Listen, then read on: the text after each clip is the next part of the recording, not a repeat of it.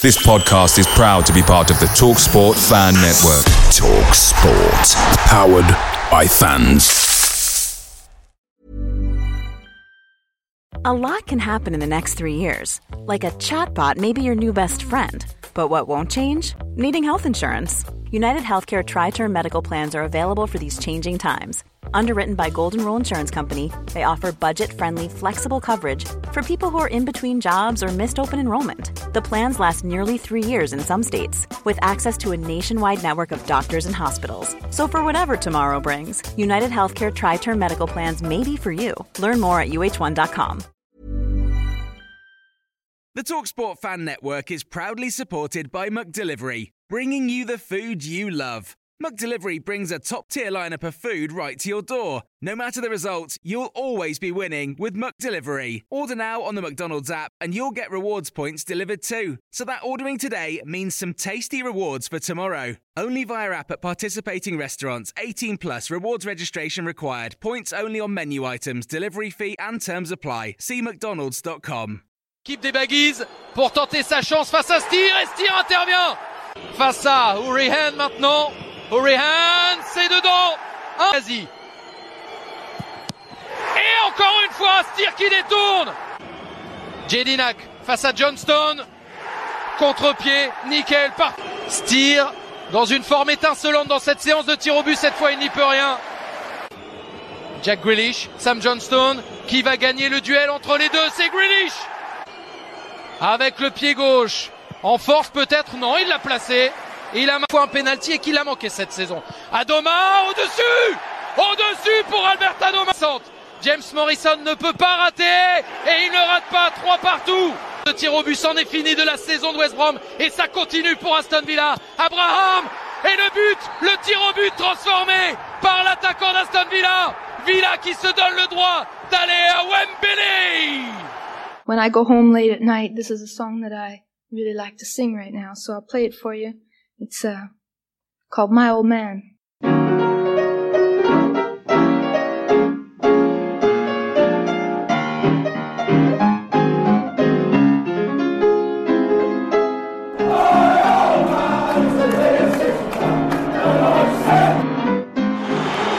Destiny at Tammy Abraham's feet.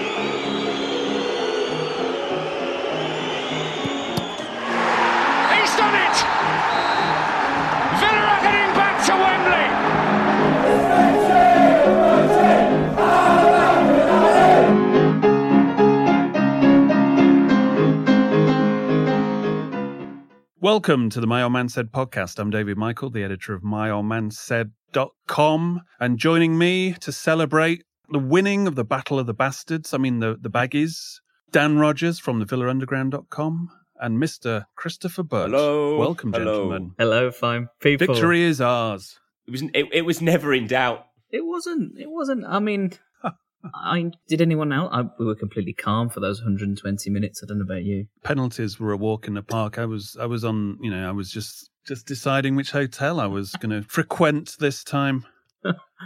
Uh, I told you, told you this was the test of the playoffs. Baggies over two legs, I thought was the hardest test that we would be faced with. No, I'm not saying that we'll win the final by any means, but uh, this was a real test of character more so than football because we didn't actually play much It was football. to resolve, wasn't honest. It was exactly, yeah. Last man standing, and I think I mentioned it in an earlier podcast. You can go in saying, "Oh, we've just won ten games, and um, you know we have the momentum," but anything can happen in these games, and it's all. The first step is don't get anybody sent off, and we were the only team in the playoffs that didn't lose players. Chris players. Was desperate to be sent off that game.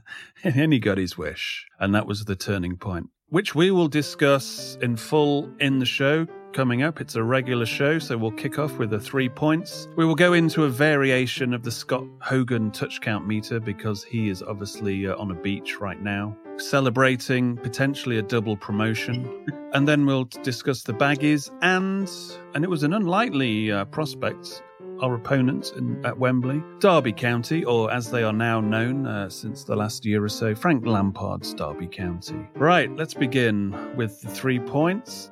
Point number one something that cropped up and pretty much headlined a five hour meeting I had for the Football Supporters Association as it's going to be called. It's currently uh, basically it's the joining up of the Football Supporters Federation and the Supporters Direct. I'm uh, on the National Council, so I, I, get to go to these meetings. I think it's four or five times a year to uh, discuss policy and form policy uh, from a supporter's point of view. And one thing that headlined it was this threat of uh, an expansion of the Champions League, or to call it in under its other guise, a European league. There's been a company set up which is 50% owned by UEFA, 50% owned by the ECA, which uh, in a nutshell is like the major clubs, uh, you know, Manchester United, Liverpool, your Chelsea's, and then Ajax, Real Madrid, Barcelona, who are all trying to leverage a setup where they will get a bigger chunk of the pie and there's been ongoing meetings over the next, uh, I think, the mid part of May. Recently, uh, there's been a meeting where the French League and the German League have actually uh, resisted calls and voted against it. So that was a good uh, first move. The Premier League will be uh, looking at it soon. I mean, I'm not going to bore you. At, we'll probably talk about it in a future podcast, but it's basically setting up these leagues where uh, there'll be four to five teams from per country going into it. This is going to be starting in uh, 2024. The upshot is the Premier League deal will probably lose half of its uh, value in TV rights. There'll be no more parachute payments to uh, championship teams. There'll be less of a trickle down. The Premier League at the moment uh, trickles money down into all the divisions to make up for their shortfall. They'll be ceasing to do that the Premier League will be reduced to probably 18, 16 teams. You'll probably see the scrapping of the League Cup, and you'll get to a situation where these European games will be on weekends as well. And no doubt the bigger teams will start resting players, you know, when they've got to play Burnley away or something in the domestic league, because their focus will be on this European league. So this is going to be a real, the, the press haven't really covered it, but it's just one of those things like the 39th game where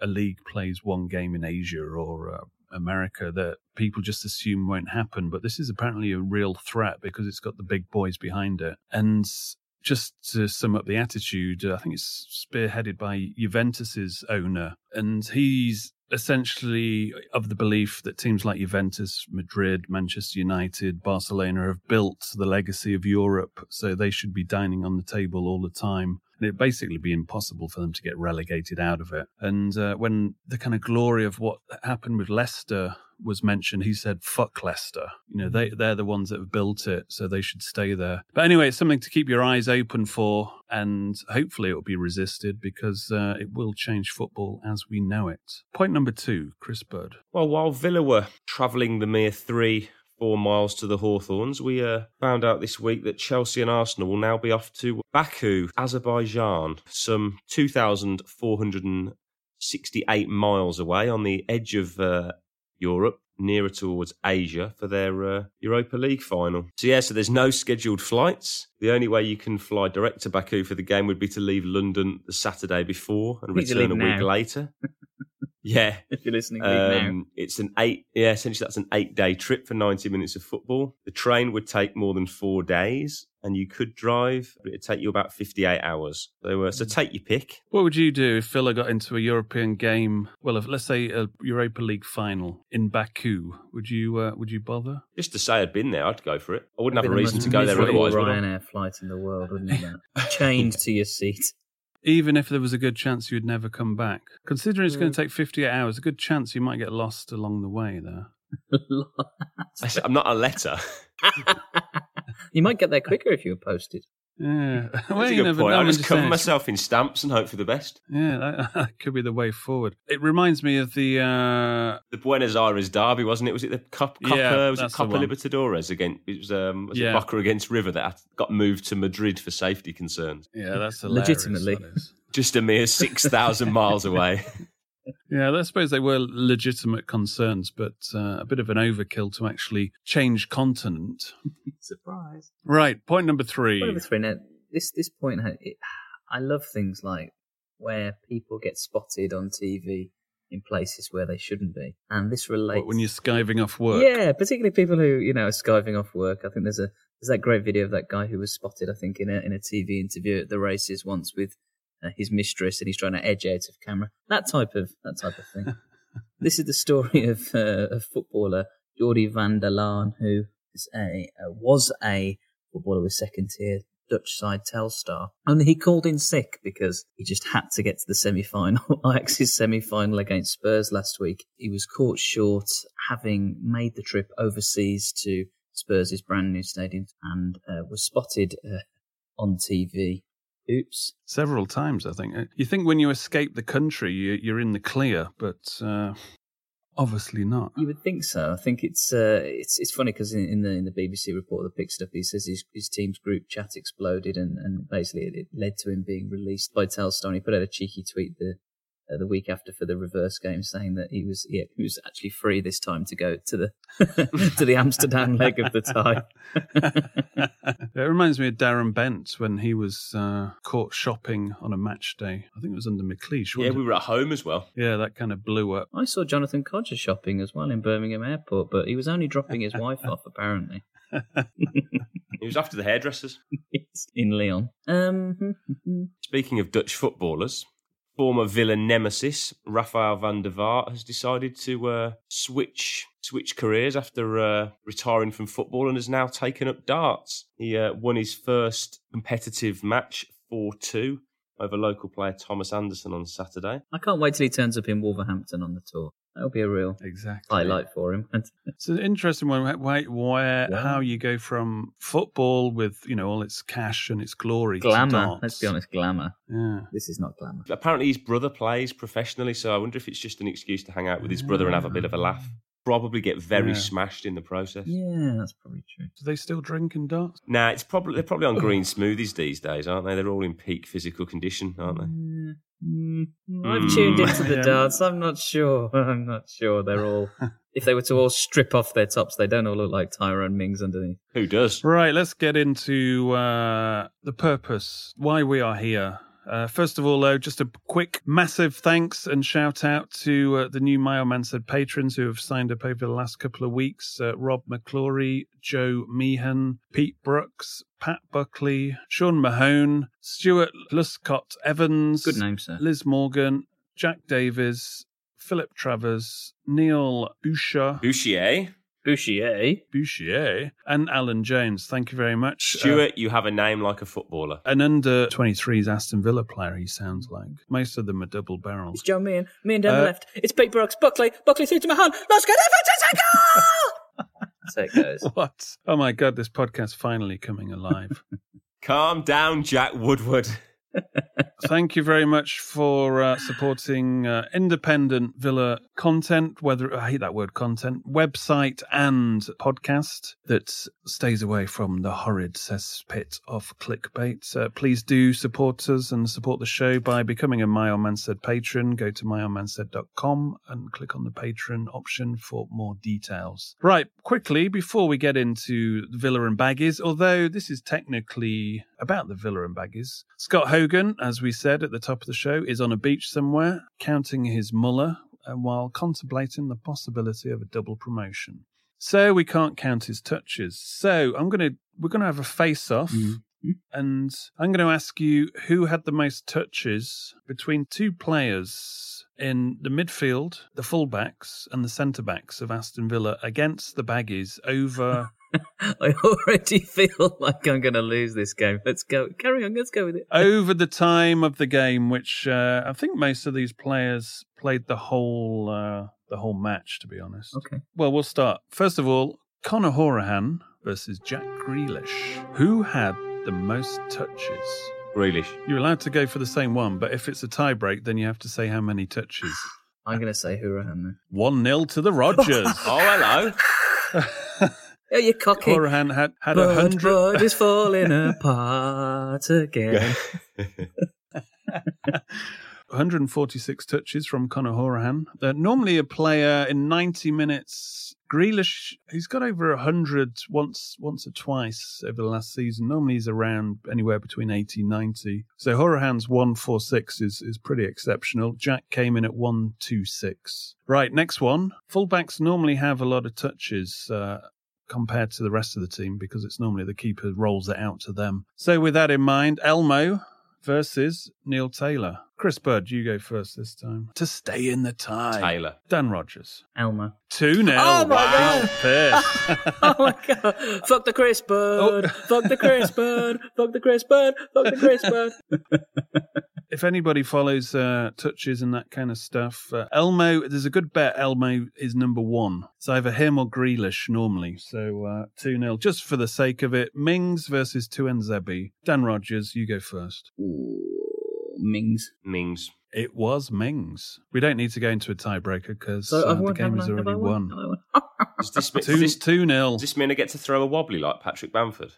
We'd have to pick you up off the floor, so, and we haven't got time to do that. Right, going into the game, West Brom Villa. I mean, going into this, I thought the hard part was done because, as we discussed, Dwight Gayle, they're potentially their most potent player in terms of if they were going to beat us uh, at the Hawthorns was gone. Uh, but at the same time, because Villa didn't get that that third goal. To give them a two goal advantage, West Brom didn't really have to go gun ho. They could keep their plan, their discipline, how they'd been playing, and uh, just aim to nick the nick a goal. And I think that goal came a bit early for for our liking Mm. because that uh, set the game up a bit more as a replica of what happened at Villa Park, didn't it? it? That's that was the tone for the rest of the game.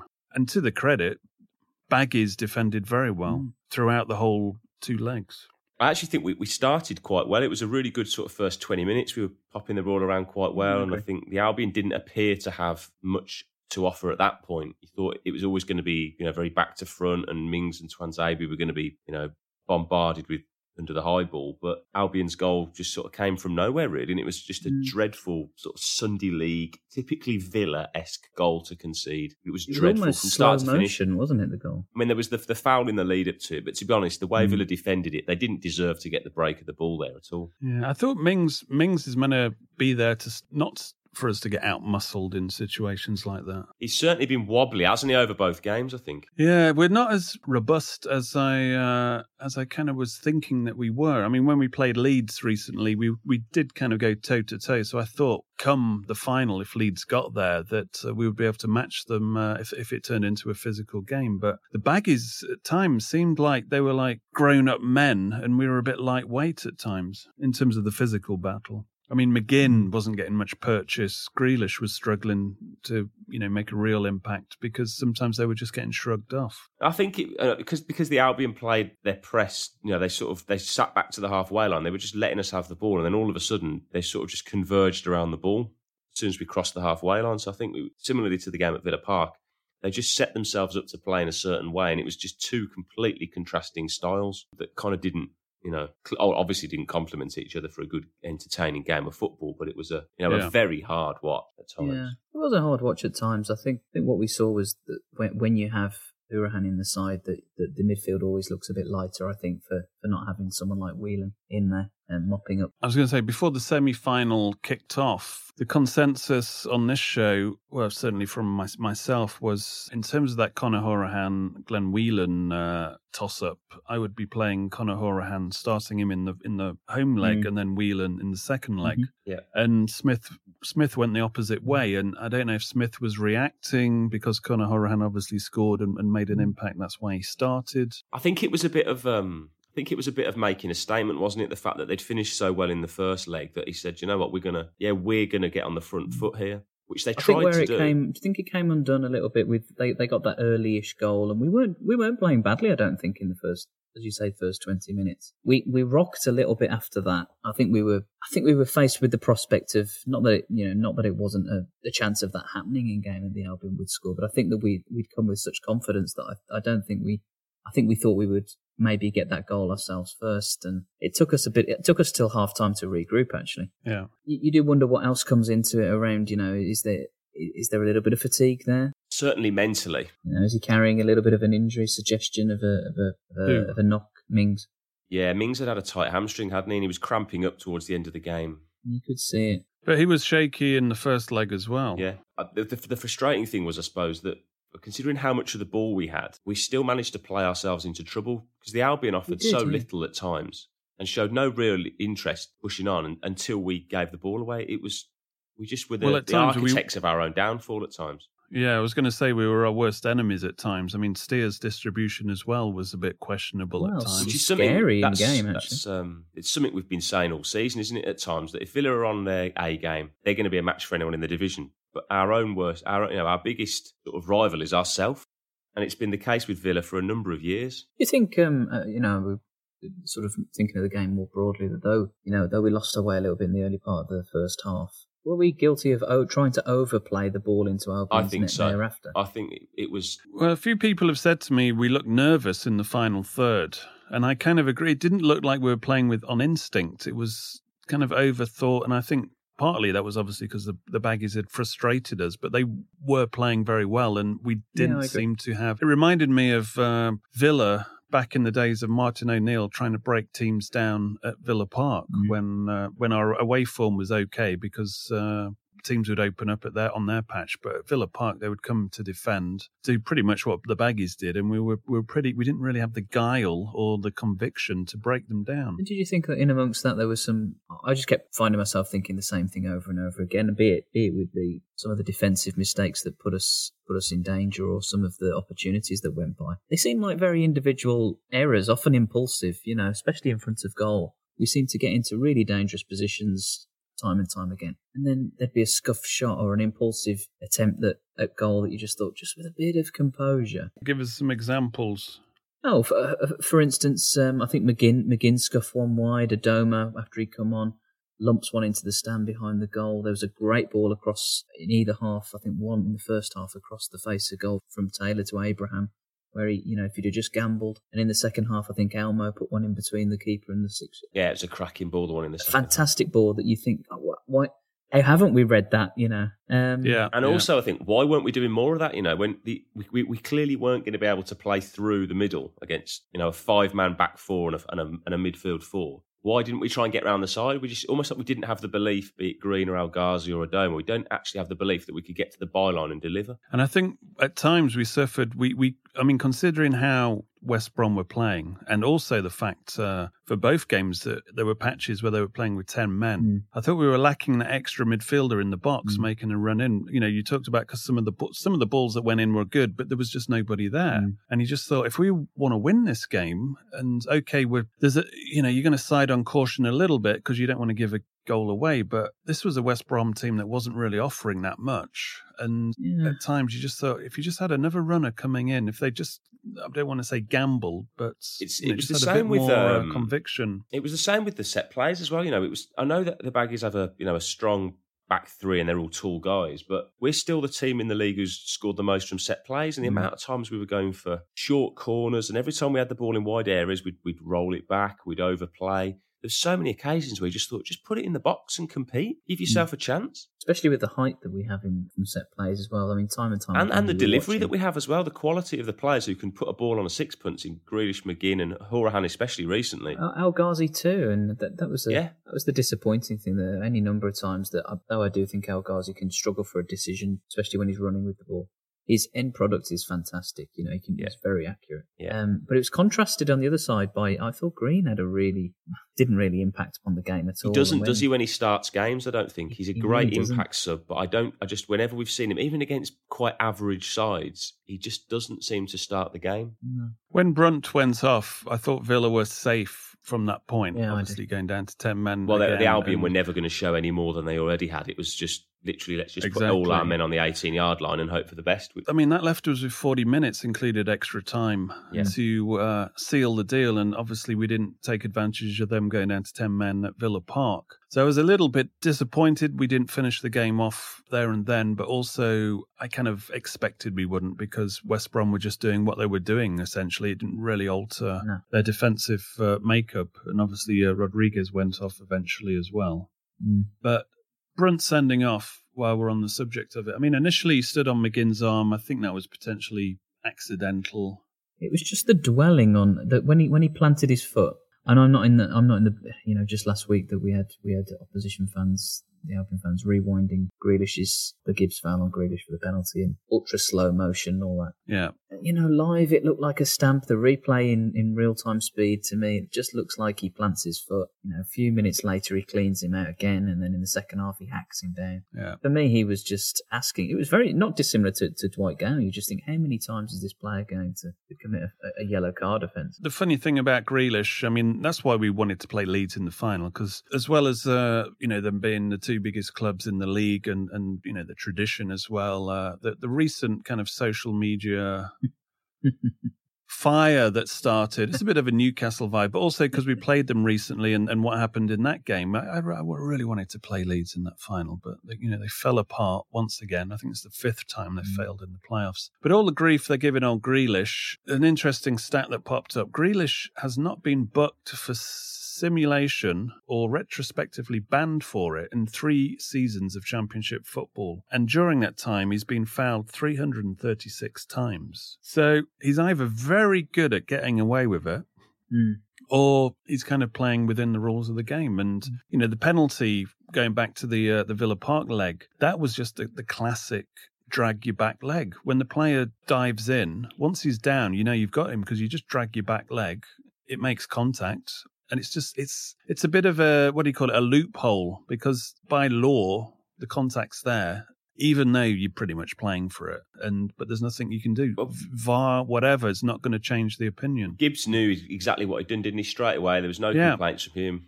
Exactly no protest on the field and and I was surprised that it was I think the the baggies pushed it before the FA board didn't they and they looked at Yeah. it with an independent. I mean, ultimately, there's, it, while there's not, you know, it's not like a, Yeah. a strong, meaty tackle that goes through him. He's he's nowhere near the ball and he's dived in in the box. It's like there is no no one in football who would say, "Oh, that's borderline." I was sat right behind that. For me, it Just was, a it was stupid foul. decision. It was a foul as well. You know, It was rash, Yeah. wasn't it? Yeah, yeah. Because going back about five seasons, uh, I think it was at Anfield when Villa were, were making a good fist of playing against Liverpool, and then I think Liverpool equalised with a penalty when Suarez broke through. Guzan came flying out, but he didn't touch him. Didn't touch him at all. Suarez admitted after the game to Guzan, but he didn't that he didn't touch him. And you look at the you know you bit match of the day. The pundits is going well. You know he shouldn't be sliding in like that. Well, he didn't touch him. So it's not a penalty, and there, and there's and they didn't even when they uh, they went around the penalty, they didn't even show you the evidence. They just said, "Yeah, Guzan's fault. It was a penalty." Actually, they didn't actually show one slow motion replay or anything. They just made their minds up. But I'm sorry, but if you don't touch a guy and he pulled his arms away, it's not a penalty. But in this case, Grealish was touched, even if it's like uh, a limp touch, it's a penalty. If there's no contact, that's called simulation, isn't it, Patrick Bamford? Yeah. And bringing it back to Brunt, I, I, I mean, it was. I think it was targeted stuff at one of our best players. You know, I don't think it's any surprise that that McGinn was being kicked all over the pitch. The, the first challenge where he kicks him off his feet, particularly, was bad. It's awful. Yeah, yeah, and, and I think that it's no different to what the Blues were doing. You know, Blues targeted Grealish in, in both the Derby games within five seconds of the kickoff both times. And to be honest, in in the game against the Albion, um, the um, the Scandinavian midfielder uh, tried to dead leg Grealish a couple of times by by you know checking in. You know, it's the dark arts, isn't it? And the bottom line is their game plan is to stop us rather than uh, you know concentrating on what they're doing, which shows you there's uh, there's a lot of respect out for what we you know how teams perceive us and what our capabilities are, and that, and that's you know shows you why we are uh, was potentially the biggest threat to any team in this uh, playoffs. But I think if we don't get those two two sending offs, I don't I I struggle to say with any conviction we'd have got through this uh, semi final because I don't think we did enough. You know, we, we kind of relied on the baggies to self destruct in some respect. One size fits all seemed like a good idea for clothes Nice dress. Uh, it's a it's a t-shirt. until you tried it on. Same goes for your healthcare. That's why United Healthcare offers a variety of flexible, budget friendly coverage for medical, vision, dental, and more. So, whether you're between jobs, coming off a parent's plan, or even missed open enrollment, you can find the plan that fits you best. Find out more about United Healthcare coverage at uh1.com. That's uh1.com. Picture the scene. All of your mates around, you've got your McNugget share boxes ready to go. Partner this with your team playing champagne football. Perfect. Order McDelivery now on the McDonald's app. There's nothing quite like a McDelivery. At participating restaurants, 18 plus serving times, delivery fee, and terms apply. See McDonald's.com. And, we only got through really because of modern football. It was modern football and, and Sky that wanted the playoffs. if there was no playoffs, we'd have been fifth and people would have been laughing at us. And I remember at the time, you know, there was, as, as there is to any change, there was resistance going, well, that's not very fair. If a team that can finish fifth all of a sudden can qualify, you know, over a team that's finished third. There was a lot of resistance, a lot of resistance to that at the time. So we've benefited from that. And then we've also benefited from the away goals rule being scrapped because we'd have been out if it was still in play. But it's not, so it doesn't matter. So the dark arts of modern football have got us through uh, this tie. No, grit, And determination, perseverance. And do you know what? And, ke- and keeping our heads. Albion Yeah, have had three players Yeah. sent off in three games, and all of them have been completely avoidable. True. in three games. Yeah, and Robson Kanu got sent off stupidly on the final day Oh, of the season. before. Right, gotcha. Yeah. You know, It has obviously cost Brunt them. got sent It has off, cost them. and Gayle. You know- and, and you're not you're not talking about like squad players. These are three big big players for the Albion. And do you know where that really hurt them? It really hurt them when penalties came up because they yeah, they were they were really scrabbling around for the Isaiah Osbournes of the of the world, weren't they, for penalty kick takers? Well, their, their, their mascot was almost had a shoe in to take the. Uh, I think if it went to a sixth penalty, sudden death, it was the mascot who was going to be trundling up. Was that the bird or the uh, or the fridge? the uh, the bird? I think this time. Lucky bird.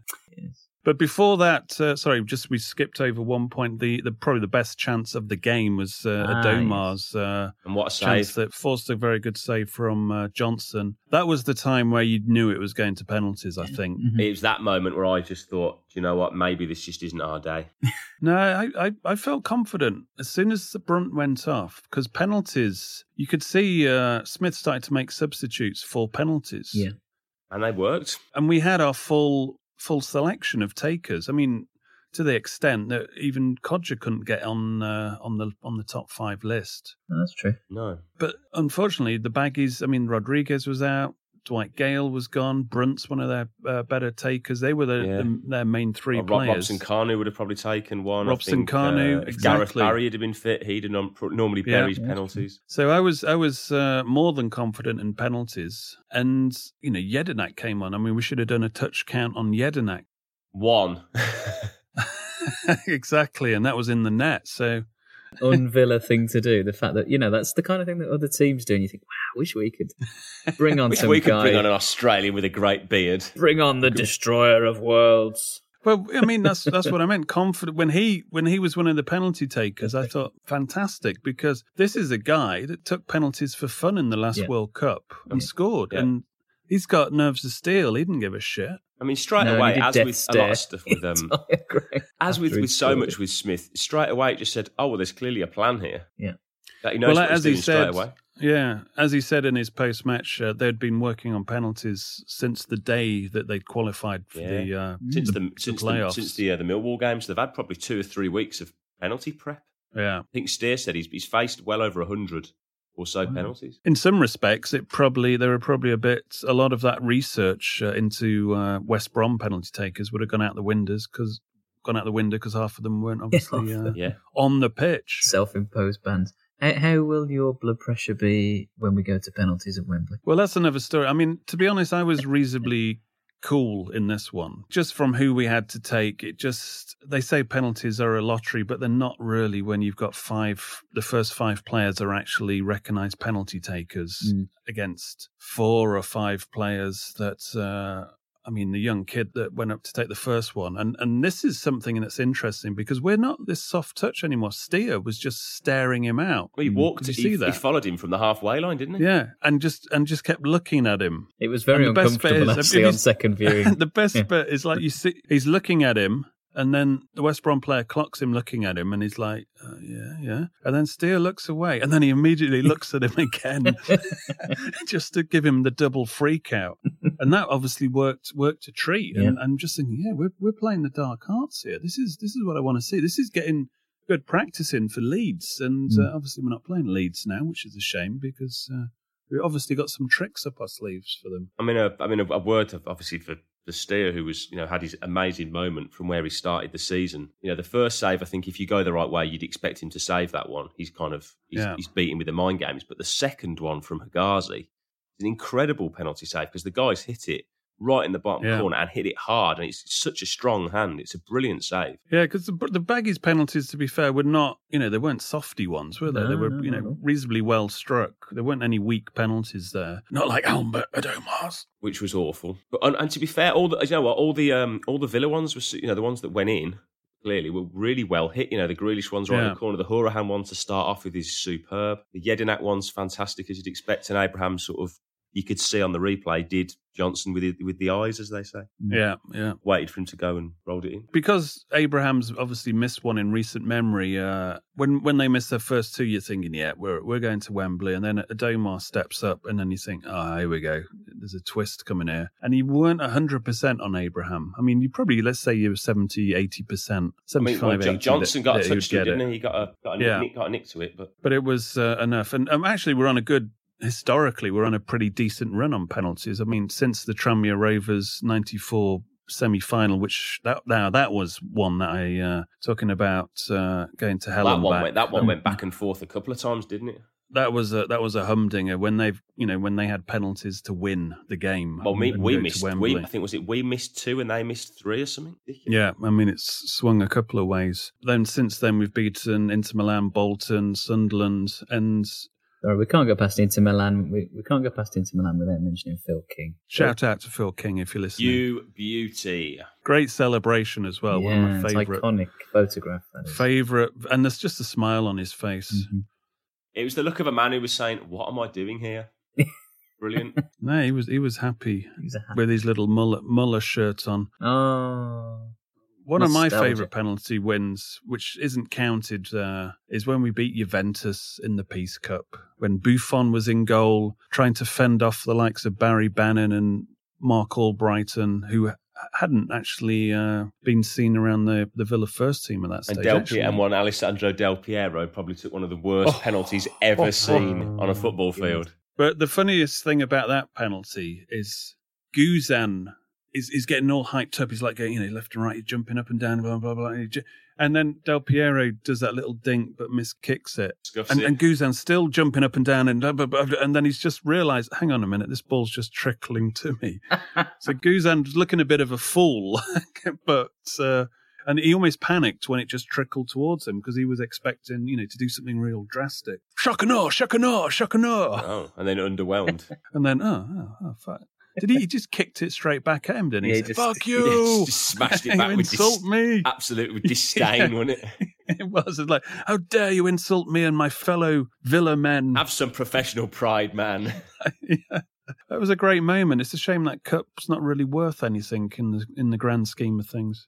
no, it's probably seized by Her Majesty's Revenue and Customs last season. To to Villa fans, to Villa fans of a certain age that bear deep grudges, uh, that was to me. I celebrated that more than actually when we beat the Baggies uh, the other Oof. earlier in this week because I was celebrating revenge for when they knocked us out the European Cup the year after we won it. We've never been back since, so uh, I, I like to take small victories where I can get. Got to take what you can get these days, Dave.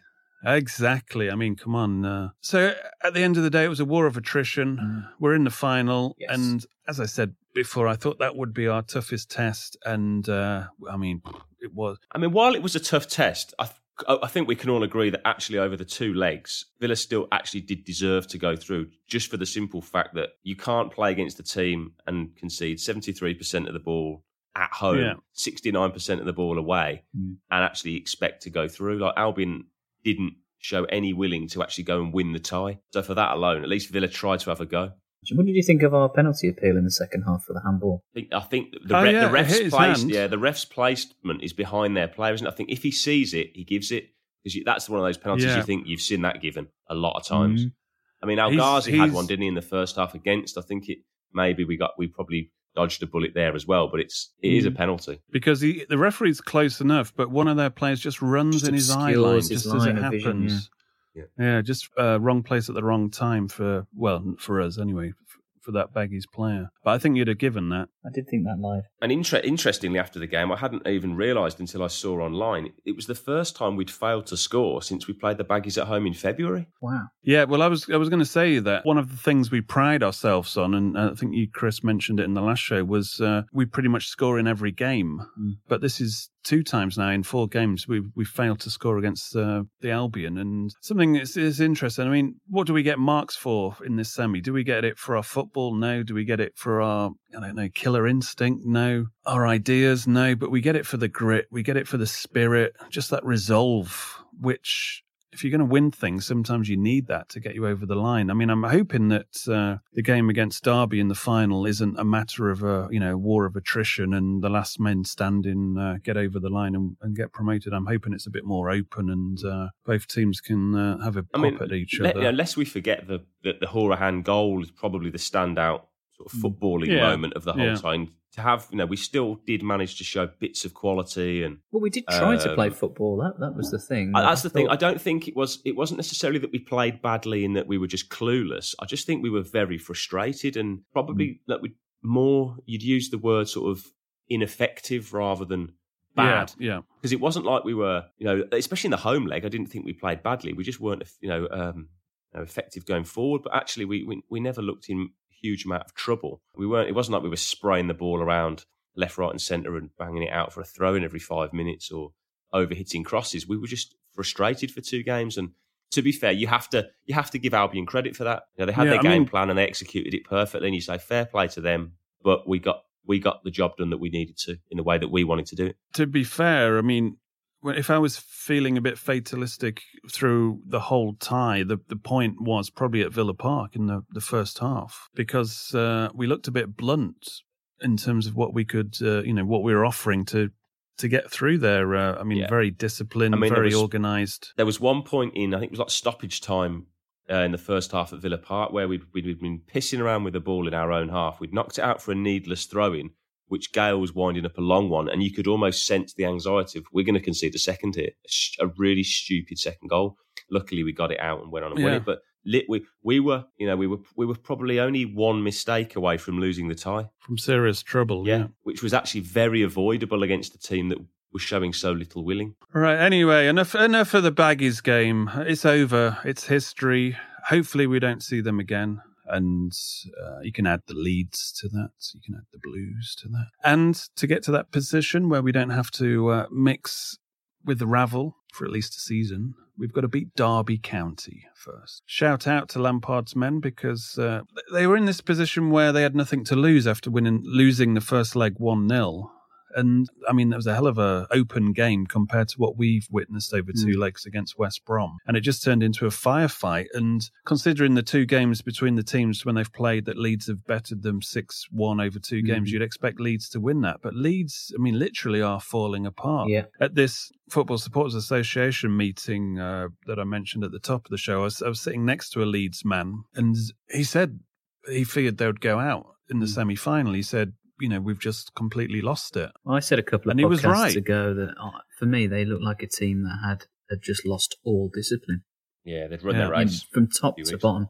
I think they were they were massively rocked by the Spygate thing. Yeah. You know, when we played them a couple of weeks ago, even even if you take out the bizarre walk-in goal that they allowed us to have, they, they didn't strike me as a team that, that looked like it was promotion ready. Another fact I didn't know about them is I think they're the only team from the last ten seasons or so of the championship who have been top at Christmas and not gone up. That's what we said in the last podcast. Yeah, that, that frames the collapse for me. The other stat is Leeds have never ever beaten the same team four times in a season. You don't normally play a team four times in a season. Oh, so wow. that fact may be a bit dodgy when you uh, look back in Leeds history to see how many times they've played a team four times. But uh, the football gods have a funny way of evening things up. And this is what I'm a bit tentative about this final against Derby.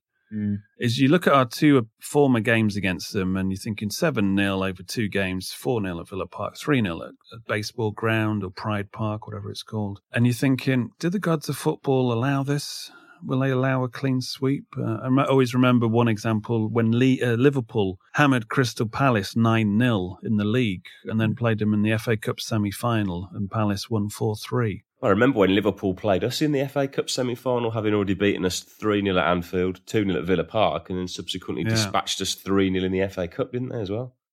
With Yeah. Robbie Fowler single handedly destroyed us in all three games. That was a semi final. Yeah, I suppose you can you can bring up evidence for both sides of the coin, but I think I mean well I mean just looking at the game quickly because I'm sure we'll uh, do a show on the game uh, in itself. One thing, as I mentioned uh, in the last show, was how Derby seemed to have toughened up. I mean, after Villa, they are I think they were the second informed in terms of the playoff teams left.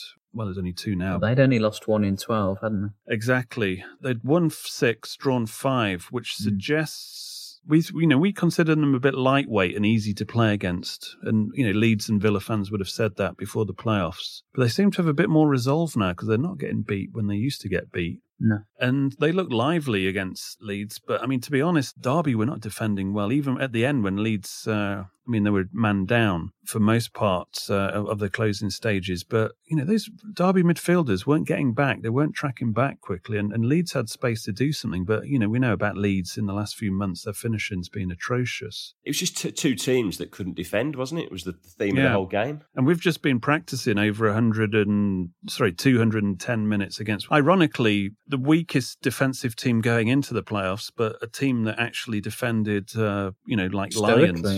Stoically, I'd say. They were superb. Yeah. So we've had great practice in that respect. So I thought both Leeds and Derby were a bit flimsy at the back. So either or, I, I was kind of, uh, Quite content. I just would, you know, you, you obviously get more pleasure beating Leeds after the recent game we've played against them, and it would be a bigger day. Mm. It would have been a rerun of the uh, the '96 League Cup final as well. Which... Yeah. Yeah, apart, apart from this time, it would have been four or five nil. you bet your bottom dollar on that, boys. Chris, what's your uh, first thoughts about uh, Frank Lampard's Derby County Bring it on. Bring it on. and the poor man's Jack Grealish, Harry Wilson? The same applies with Villa going into the finals. It did with the semi-finals. It's been for the last few months, as it's been a lot of the season, and that is the same thing. Of if we turn up and play our game well, we'll be fine. Mm. And I stand by that because it's been proven over the you know, throughout the season. well, if we turn up, that's the first thing, isn't it? I think. Well, I think. you know what? This playing. year, I, I think there's a there's, there seems a real focus and an urgency, and even you could see after the game with the players being interviewed in Smith that they are very focused. They knew that they'd enjoy the moment at the Hawthorns, but the job is very much not done. You know, I think both Derby and Villa have Yeah. gone. A, you know, Derby have gone a step further than they went last year, but Villa definitely want to go the, the you know the next step from last year as well. I think. I think, yeah, I think bottom line, Lampard's proven himself already. I think beating Leeds and the whole Spy getting revenge for Spygate, et cetera, et cetera. You know, first season in management, people uh, casting suspicious looks about, you know, playing on his name. You know, that's the only reason he got the job, whatever. I think he's proven himself. And Smith, the only way he proves himself at Villa is to get promoted. I mean, that's the short of it, I'm afraid. But, uh, and he's now got, he's not going to get to be in a better position. I think to, to have gone on the run they went on, to get in the position they were, to, to get through against the Baggies in the manner that they did, I think you would be. It would it be more? Dis- I think it would. It be more disappointing than last year because last year we lost to what we knew was a very good Fulham side. Yeah, and I think I think Derby fans will be thinking what we were thinking going into that game against Yeah. Fulham. Yeah. We were kind of faking it when we're trying to give it the big one when we were going to play Fulham because you've got to put on a bit of bravado. Underneath, we thought, well, we're going to have to fucking pull this one out the hat if we're going to win this. Yeah, I, th- I think we, we knew that Villa. It's that thing, you know. Villa could win it. They're capable, but are they on their day? You know, that we would have needed to raise our game, and Fulham would have needed to have an off day, which they didn't. What's often forgotten about that uh, game is uh, not only did we barely cross the halfway line in the first half and didn't force a corner, but we also played Fulham with they were down to ten men for the last twenty minutes, and we it was not like the Alamo. It wasn't like a bombardment. I mean, Grealish, They nearly scored on the break. yeah, skipped through once, ran out of space at the end to really have a proper finish, and uh, that was about it. And it was it was like It was limp, wasn't it? The whole thing. yeah, it was like Yeah. slowly getting executed. I mean, the Arsenal game was a brutal execution. This was just like having your toenails pulled out slowly or something. It was uh, not not Yeah. the way you want to go. I'd, I'd rather have the uh, the Arsenal one because at least you know when you're three or four nil down, you can fuck off out of there. Well, we knew, you know, with the Arsenal game, we knew by the time the first goal had arrived, we should have been about 4 0 down already. I think that we, we're a long way away from, from there now. And Yeah. I have to say, even despite what we've said about uh, Leeds, I am astonished that we'll be playing Derby in, in the final. You know, from to, to, to be 2 0 up on aggregate, having Yeah. taken the lead at home, to, Mm. to implode in quite the manner they did, It's quite shows a complete lack of game management, doesn't it, really? And I think we've got to be mindful of that, that how buoyed Derby will probably be from that victory and from getting into the playoffs and, you know, a similar run to ourselves, a similar confidence to ourselves. I think that what we've got to do is we've got to get back to the really refocusing on what got us on that great run, what, what sustained Yeah. it. And, and it is not a massively different Derby team. Granted, they're, they've improved since we, you know, we battered them. For me, I'm done with the championship now. I just, I, I can't walk away from Wembley having lost again. I'm done with the sort of all the novelties, all the things that we've laughed at. I'm done I'm- with the I'm shit referees. I'm done with getting ripped off to go to away games. Refereeing.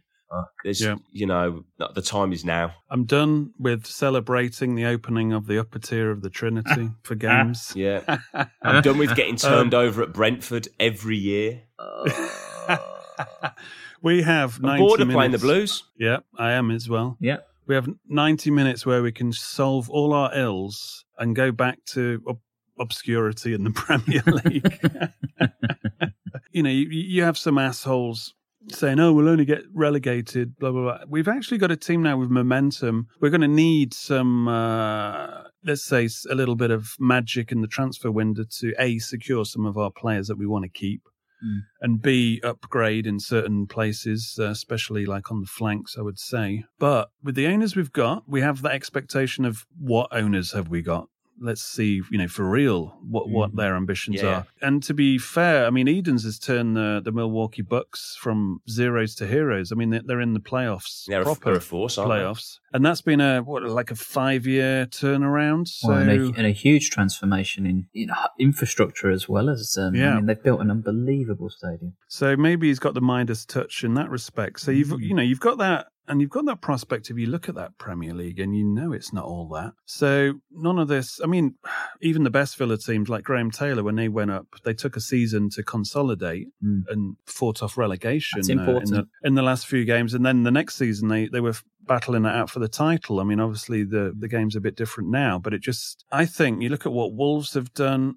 Villa have st- still a force in terms of size and name, and the fans will quickly switch back to the mode of knowing who they used to be. Mm. And I think we've got a team now, even you know, at this moment, uh, would be competitive ag- against at least half of the uh, the Premier League as it stands. So now is the time. We can't we can't do another season because another season could potentially you'll see the uh, the weeds appearing at Villa Park, and uh, it could one more season could easily be ten seasons, and we'd become a Leeds. And imagine that it's it's like being in Dante's Inferno, bickering with Leeds fans over social media for another decade. Groundhog Day. About absolute Jesus Christ. nonsense. So the upshot is there is no alternative but to win that game by any means necessary. And I think I don't care how we win. I'm In recent to go on the times, we've, we, to be fair, care. we've we've managed to get the job done. and Villa are demonstrating they have that na- they have that little nastiness they have that willingness to tussle and you know you saw it in the, what Steer did to their player now I want a bit of that and Villa haven't had you know haven't had that kind of uh, win by any means necessary we're the ones who fall victim to the cheating players and you know I'd rather have people bagging Grealish out and him winning free kicks and getting results than uh, being a victim of it It's a case of just get the job done. However, however you have to do it now, get it done. It doesn't necessarily come about performance wise now. It becomes a, it's purely a one off results game. Yeah, I mean, but saying that in summation, if we play to our best ability and Derby play to the best of their ability, I think we win that game. Well, we should. No, I'm telling you, we win it. We the will. spirit. We They will. can't beat us if we're both playing at the top. We're a better team, but the problem is Villa need to play it there, and you know Derby could nullify a threat, show us something we haven't seen before, and uh, shock us. Is it strange to be going into a Wembley sort of a showpiece final for the first time in, I would probably say, since the Bolton semi final in 2000 as probably the favourites, where we haven't Yeah. actually been in this position for a long time. Mm. You know, Fulham, we weren't the favourites. Obviously, you know, the Arsenal, Liverpool that season, we weren't the favourites then. Man United one, obviously, we weren't the favourites then. Chelsea, when we played Chelsea, we we got absolutely battered by them seven 0 earlier in the season. Chelsea, when we, We lost were the favourite favourite against Leeds, and that's about it. Yeah, and obviously when we played Bolton in the 2000 Yeah. you know, we were playing against the low division side, but um, Um, and that game was a bit like this Baggies It was game, horrible, to be honest. Yeah. Mm. the game at the Hawthorns kind of reminded me of the, the, the Middlesbrough games over both legs last last year that were just non-events as a footballing spectacle, whereas mm. Yeah. you know the Leeds game was kind of the absolute opposite. It's there's a little bit of two teams being too scared to lose. which which which I don't think I don't think that mentality suits this Villa team this year. No. Last year's team, it was it kind of played into the you know play it safe, you know grind it out type style. That that doesn't work with this team. You become you know when you're trying to knock it No. around and you're cautious, you end up making silly mistakes and you you play with a lack of conviction, which you can't play a high tempo passing game if you lack conviction. It just the whole thing falls Yeah. apart. Well, we just can't freeze in the final. That's the uh, the main message, and uh, it's death or glory. Uh, before we go, uh, please do subscribe uh, if you listen on Apple Music or Spotify. Uh, follow us on there so you are updated instantly, or any other podcast app. Please do become a My Old Man Said patron. Also, if you can, we've got some uh, bonus podcasts uh, lined up. There'll probably be more bonus podcasts than real shows uh, over the uh, summer transfer window, to be honest. So please do uh, sign up there, or alternatively, you can become a Facebook supporter. Just see the Facebook page, uh, and you'll see the badge to click on there. Right, we better get down to the uh, the yard and start building this uh, Aston Villa canal boat for the uh, the long voyage down the canals to Wembley Way. Well, we better get better get on the water, haven't we? It's going to take a long time to get there. So uh, Well, yeah, yeah. You speak for yourselves. I'm I'm going to take the Villa Underground. Well, I'm I'm uh, I've I've got a speedboat motor that I'm going to put on the end of it. We're just going to carve up those canals. going to be a canal boat on steroids. Exactly. Right. Until the next show, it's goodbye from me, and it's goodbye from them. Goodbye. Goodbye. We're going to Wembley, baby! Let's go! My old man said. Vai levar o time para Wembley, para a grande decisão. E pode ser agora. Ele contra o goleiro John Stone. Para a quinta e última cobrança, Abraham. Gol!